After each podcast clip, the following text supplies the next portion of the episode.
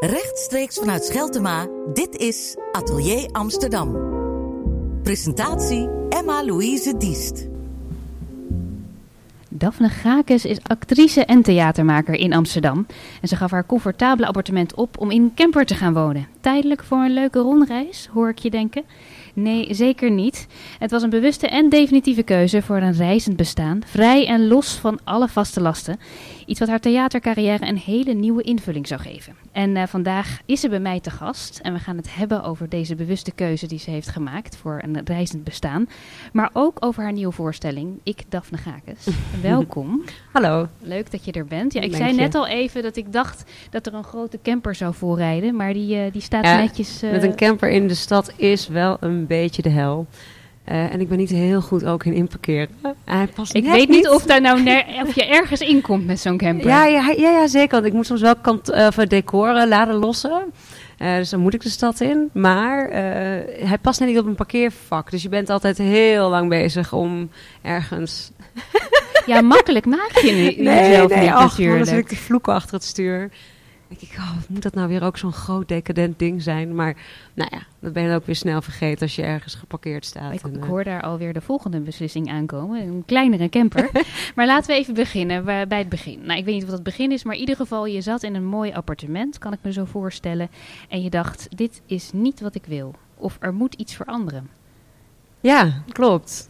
Ja, en dat, uh, ja, dat is waar. Nou, vooral wat, wat me heel erg tegen begon te staan is uh, de huur. en, en, de stress die dat me opleverde. Uh, ik werk dus als actrice en theatermaakster, dus het, ik heb geen vast inkomen. En ja, ik was toch altijd wel heel jachtig op zoek naar okay, nieuw klus, nieuw klus, nieuw klus, nieuw klussen. En dat, daar, ja, op een gegeven moment putte me dat best wel uit. Um, maar dan moet ik ook zeggen dat het een beetje ook voor me is, of het is ook een beetje zo gelopen. Ik woonde samen en uh, de relatie uh, uh, liep op de klippen. Waardoor ik ook besloot van, nou oké, okay, dit is het moment om op te stappen. Dus het is ook een beetje zo organisch verlopen. Ja, maar dan neem je zo'n beslissing en dan Ja. moet het ook nog in praktijk gebracht Ja, worden. Wat gebeurde er eh, op dat moment? Want er moeten dingen geregeld worden, dat is natuurlijk heel praktisch. Maar er Ja. komt ook gevoel. En wat deed dat met jou? De manier waarop je kijkt naar je omgeving, naar je wereld en ook naar de manier waarop je theater maakte. Hmm. Ja, het is een beetje een, eigenlijk een impulsief besluit wel geweest. Ik, eh, ik, eh, ik toerde eh, twee jaar geleden ehm, met, mee met het theaterfestival De Parade. En toen dacht ik, nou ja, oké, ik, vind ik wil eigenlijk heel graag blijven slapen. Want ze reizen dan met elkaar eigenlijk. En je reist mee. Toen dacht ik, ja, maar goed, in een tent, dat zie ik dan weer niet zitten. Dus ik was al een beetje aan het neuzen naar campers. Ja, en deze camper, die kwam op mijn pad. En het was gewoon zo liefde op het eerste gezicht. Heeft hij ook een naam? Ja, Bartje. Ja, Bartje. Ja. En ik zag hem staan en ik dacht, jeetje, ja, ik weet niet. Het was gewoon gelijk aan.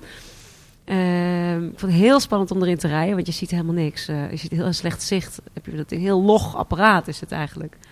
Dus ik vond dat dacht Ja, wel je van, oh, wat met je mee natuurlijk. ja, behoorlijk. Ik ben net een soort slak. Ik kom heel traag vooruit. Maar het went ook weer heel snel. En eigenlijk, eh, ja, zo na die drie maanden was ik er al aan gehecht.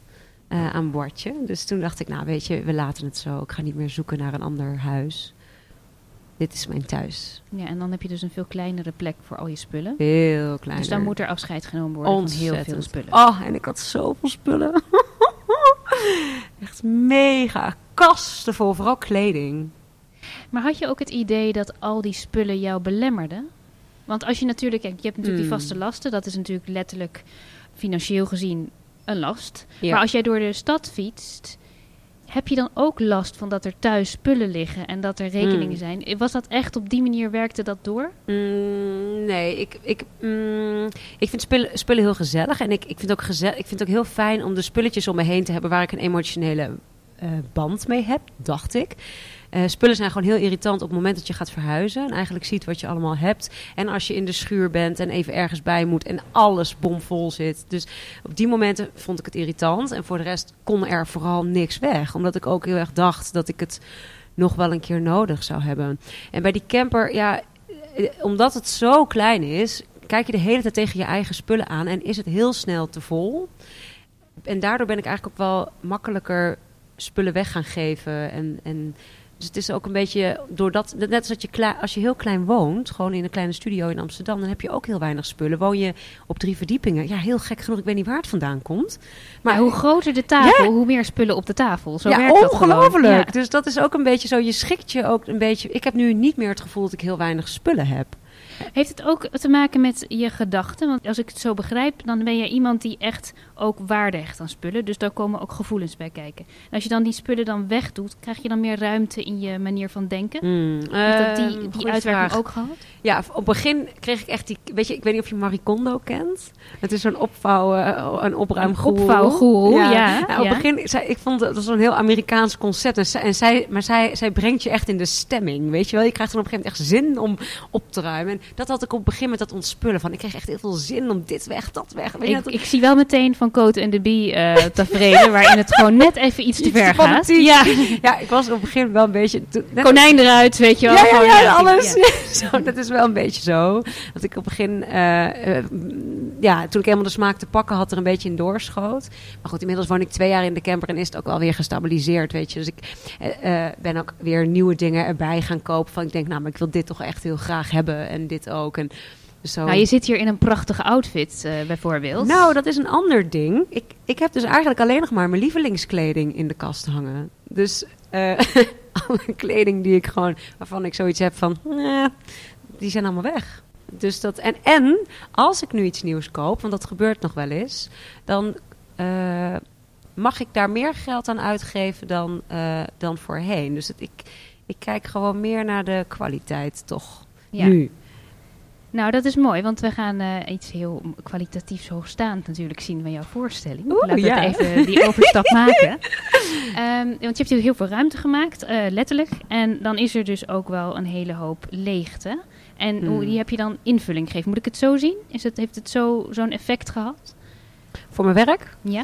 Ik ben, ehm, nou ja, het heeft me wel, het heeft me wel op een, als theatermaker op een punt gebracht dat ik dacht, oké, dus we hebben die financiële drive even losgelaten van geld verdienen, geld verdienen.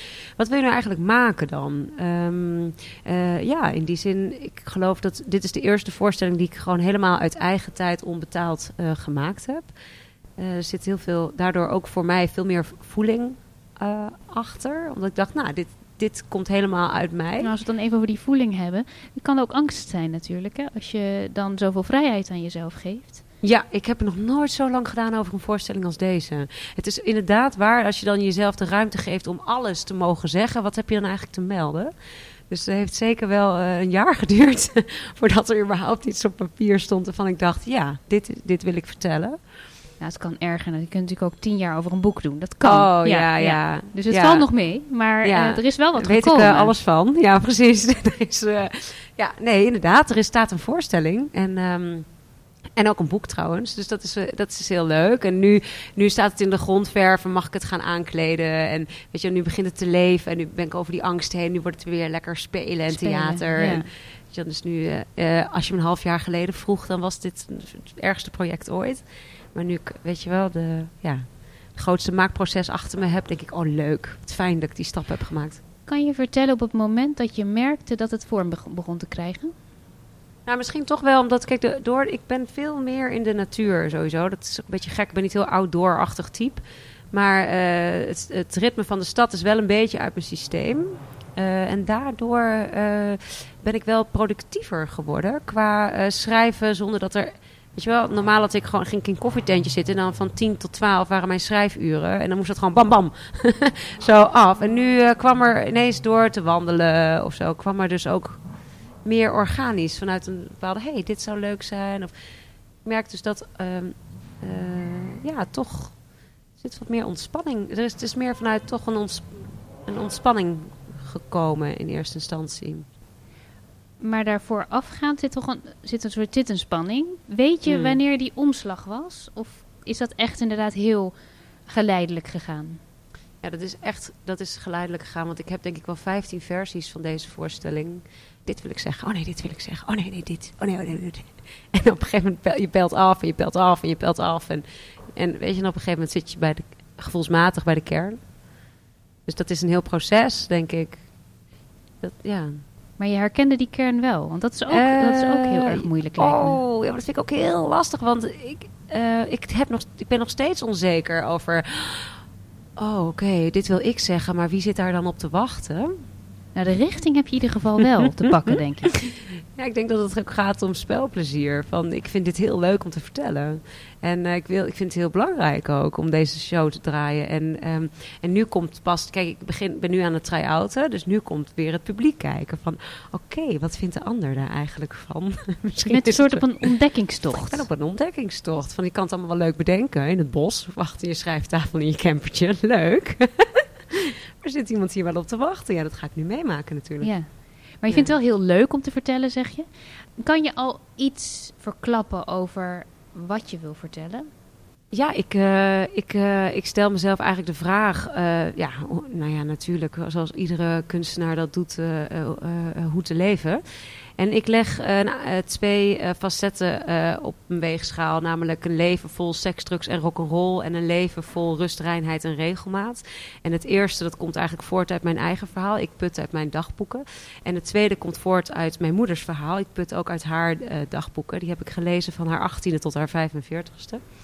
Eh, en ik leg die twee personages, om maar even zo te zeggen, op de weegschaal. En ik vraag me gewoon af, goh, wat is nu wijsheid? Dat is wel bijzonder dat je al die dagboeken van je moeder hebt mogen Ja, lezen man. ook. Ze schreef iedere dag. Het waren 50 dagboeken. Heeft me een jaar gekost om het eh, te lezen, over te schrijven. En in een soort eh, ja, document eerst maar eens nog een keer te herlezen. Toen maar eens in therapie gegaan. en daarna nog even laten liggen. En toen er theater van gaan maken. Ja.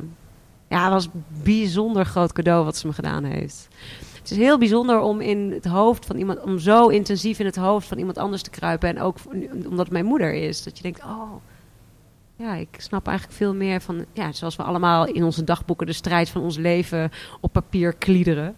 Eh, ik snap ik veel beter eigenlijk waar, waar haar drive zit en waarom ze dingen doet wat ze doet. Dus ik vind dat echt een fantastische ja, cadeau. En ook heel bijzonder dat ze me dat toevertrouwt. En, en nu ook jullie dus. Ja, ongelooflijk. niet, alleen je, niet alleen jou inderdaad, Ja. maar de rest van Nederland mag ook even meegenieten. Ja, ja, dat is echt... Maar het is wel, je, wat je benoemt, is het contrast wat je tegenkwam. Ja. Ehm, zag je niet ook heel veel overeenkomsten? Nee, op het begin echt helemaal niet. Ja, goed, de lijn van de voorstelling is in die zin wel dat je denkt zo anders te zijn dan je ouders.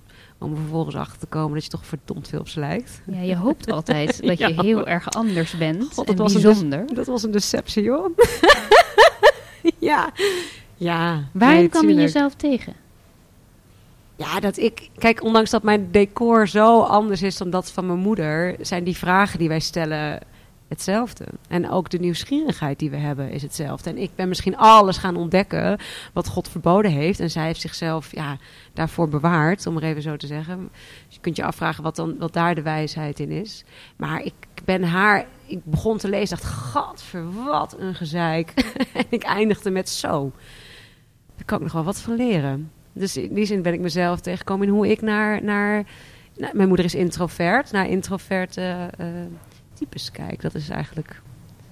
Mijn En ging je dan ook twijfelen naar het waarom je zoveel hebt geëxperimenteerd? Heel erg, ja, de waarde daarvan, absoluut. Het, het is dus ook niet een soort, eh, de voorstelling is niet een soort eh, ode aan eh, jongens, we trekken onze kleren uit, weet je. Dat is ook, het is ook, ik kom mezelf daar enorm in tegen, ook in verslavingen en te ver gaan, over de grens klappen en doorrollen en jezelf daarin enorm destructief naar de klote helpen, ja. Maar zelfs in de beslissing om het wat eh, minimalistischer te, aan te pakken in het leven, die neem je nogal extreem. Extreem typisch. ja, ja, precies. En dat is ook wel goed dat je dat. Want dan vraag ik me dus ook af met het wonen in. Kijk, ik, ik zoek het dus niet meer zo in seks, drugs en rock'n'roll, weet je. En, maar nu ben ik weer in een camper gaan wonen. En dan vraag ik me ook wel af van, goh, wat is de. Wat is de integriteit daar dan van? Weet je, was dat niet gewoon om weer daarna weer een, een, een, een, eh, een bijzonder verhaal te vertellen, wat natuurlijk explosief vol staat met avonturen? Of is dit nou, weet je wel, een innerlijke drijf waarin ik thuis kom bij mezelf? Dus ik ben daar ook nog niet over uit. Dat kan ik misschien over een jaar beantwoorden. Vind je het soms ook eng om, te, om iets te doen wat niet bijzonder is? Ja, ik ben heel bang voor het alledaagse. En ook bijvoorbeeld, nou ja, nu ik, ik drink dan niet meer zoveel. En dat ik dan ook denk, oh god, wat saai. Wat is het leven? Het gewone leven. Ik, ik ben heel bang voor saaiheid. Ja. En wat is dat dan, saaiheid? Mm, saaiheid is voor mij het, een, een eh, patroon, dus riedeltjes die zich herhalen, dat de weken op elkaar gaan lijken, dat de maanden op elkaar gaan lijken, dat, dat, dat de, eh, het, pas, het passieloze, eh, sleur, ja, dat je al met iemand in gesprek bent en al weet wat die ander gaat zeggen, omdat je zoveel woorden hebt gewisseld. En, ja, ik vind saai is, ja, afstomping. Dat lijkt me saai. En, en, en, en daar ontkom je niet aan, ik ook niet. Maar ik, ik ben daar nog wel op, bijna een beetje eh, puberaal, rebels me tegen aan het eh, ver- verzetten.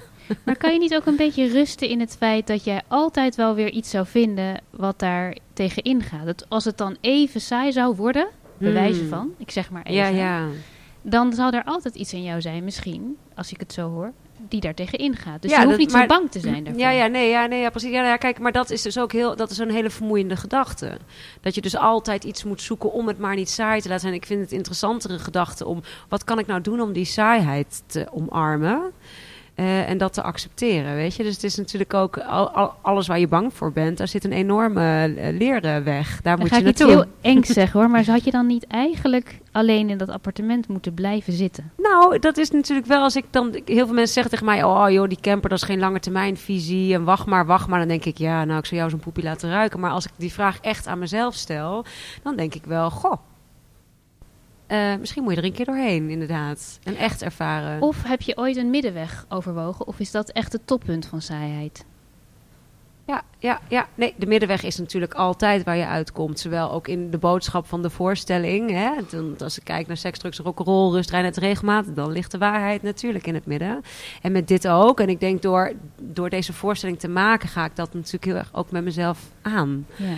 Eh, ja, en kijk ik daar nu, nu de voorstelling af is... Ga ik, ben ik dat nu aan het aankijken, wat jij nu aankaart. Ja. Maar het feit blijft wel dat je binnenkomt met het extreme. Want ehm, je voorstelling heet niet voor niks Ik, Daphne Gakes. Ja. Waar we natuurlijk meteen aan eh, Ik, Jan Kramer ja, denken. ja, ja. Dat heb je natuurlijk niet zomaar besloten, Nee. die titel. Hoe ben je daar Nee. opgekomen? Nou ja, ik wilde eigenlijk altijd echt mijn moeder zijn. Totdat ik dat een boek, Jan Kramer, die heeft mijn hele leven op zijn kop gezet. Ik las het boek, ik was 13 toen ik het las. Man, hé, dat was e- die brutaliteit. Wist je jongen. moeder dat je dat aan het lezen nee, was? Nee, is per toeval onder mijn neus eh, geschoven. Maar die, ja, dat, dat het gewoon over, over pik en kut en neuken kon hebben. En ja, ik kom uit de Bijbelbelt, weet je. Ik had echt zoiets van, hè? Je zat daar op je zolderkamertje met dat grote boek. Rode oortjes, weet je. Ik dacht, oké. Bijbel even opzij. Ja, ja, ik dacht, zo kan het ook, man. Oh, wat heerlijk. Nou, toen dacht ik, zo wil ik zijn. En toen begon het allemaal. Alles doen wat God verboden heeft. Tuurlijk. Ja, en dat was, dat was fantastisch. Ja. Ja. En misschien is dat het nog wel. Maar je bent nu iets, een, Ja. een eigen weg aan het gaan of een, een andere weg aan het vinden. Ja. Ehm, krijg je daar ook een beetje zekerheid in? Krijg je daar een, eh, een, een gevoel bij dat je ook wat meer naar de toekomst kan kijken met wat zekerheid? Of is het echt Hmm. allemaal nog onzeker voor jou? Nou, voor nu staat het heel erg op losse schroeven. Want ja, ik ben dus nu deze voorstelling aan het try-out. Die gaat dan toeren en dan komt eh, volgend jaar mijn boeken uit.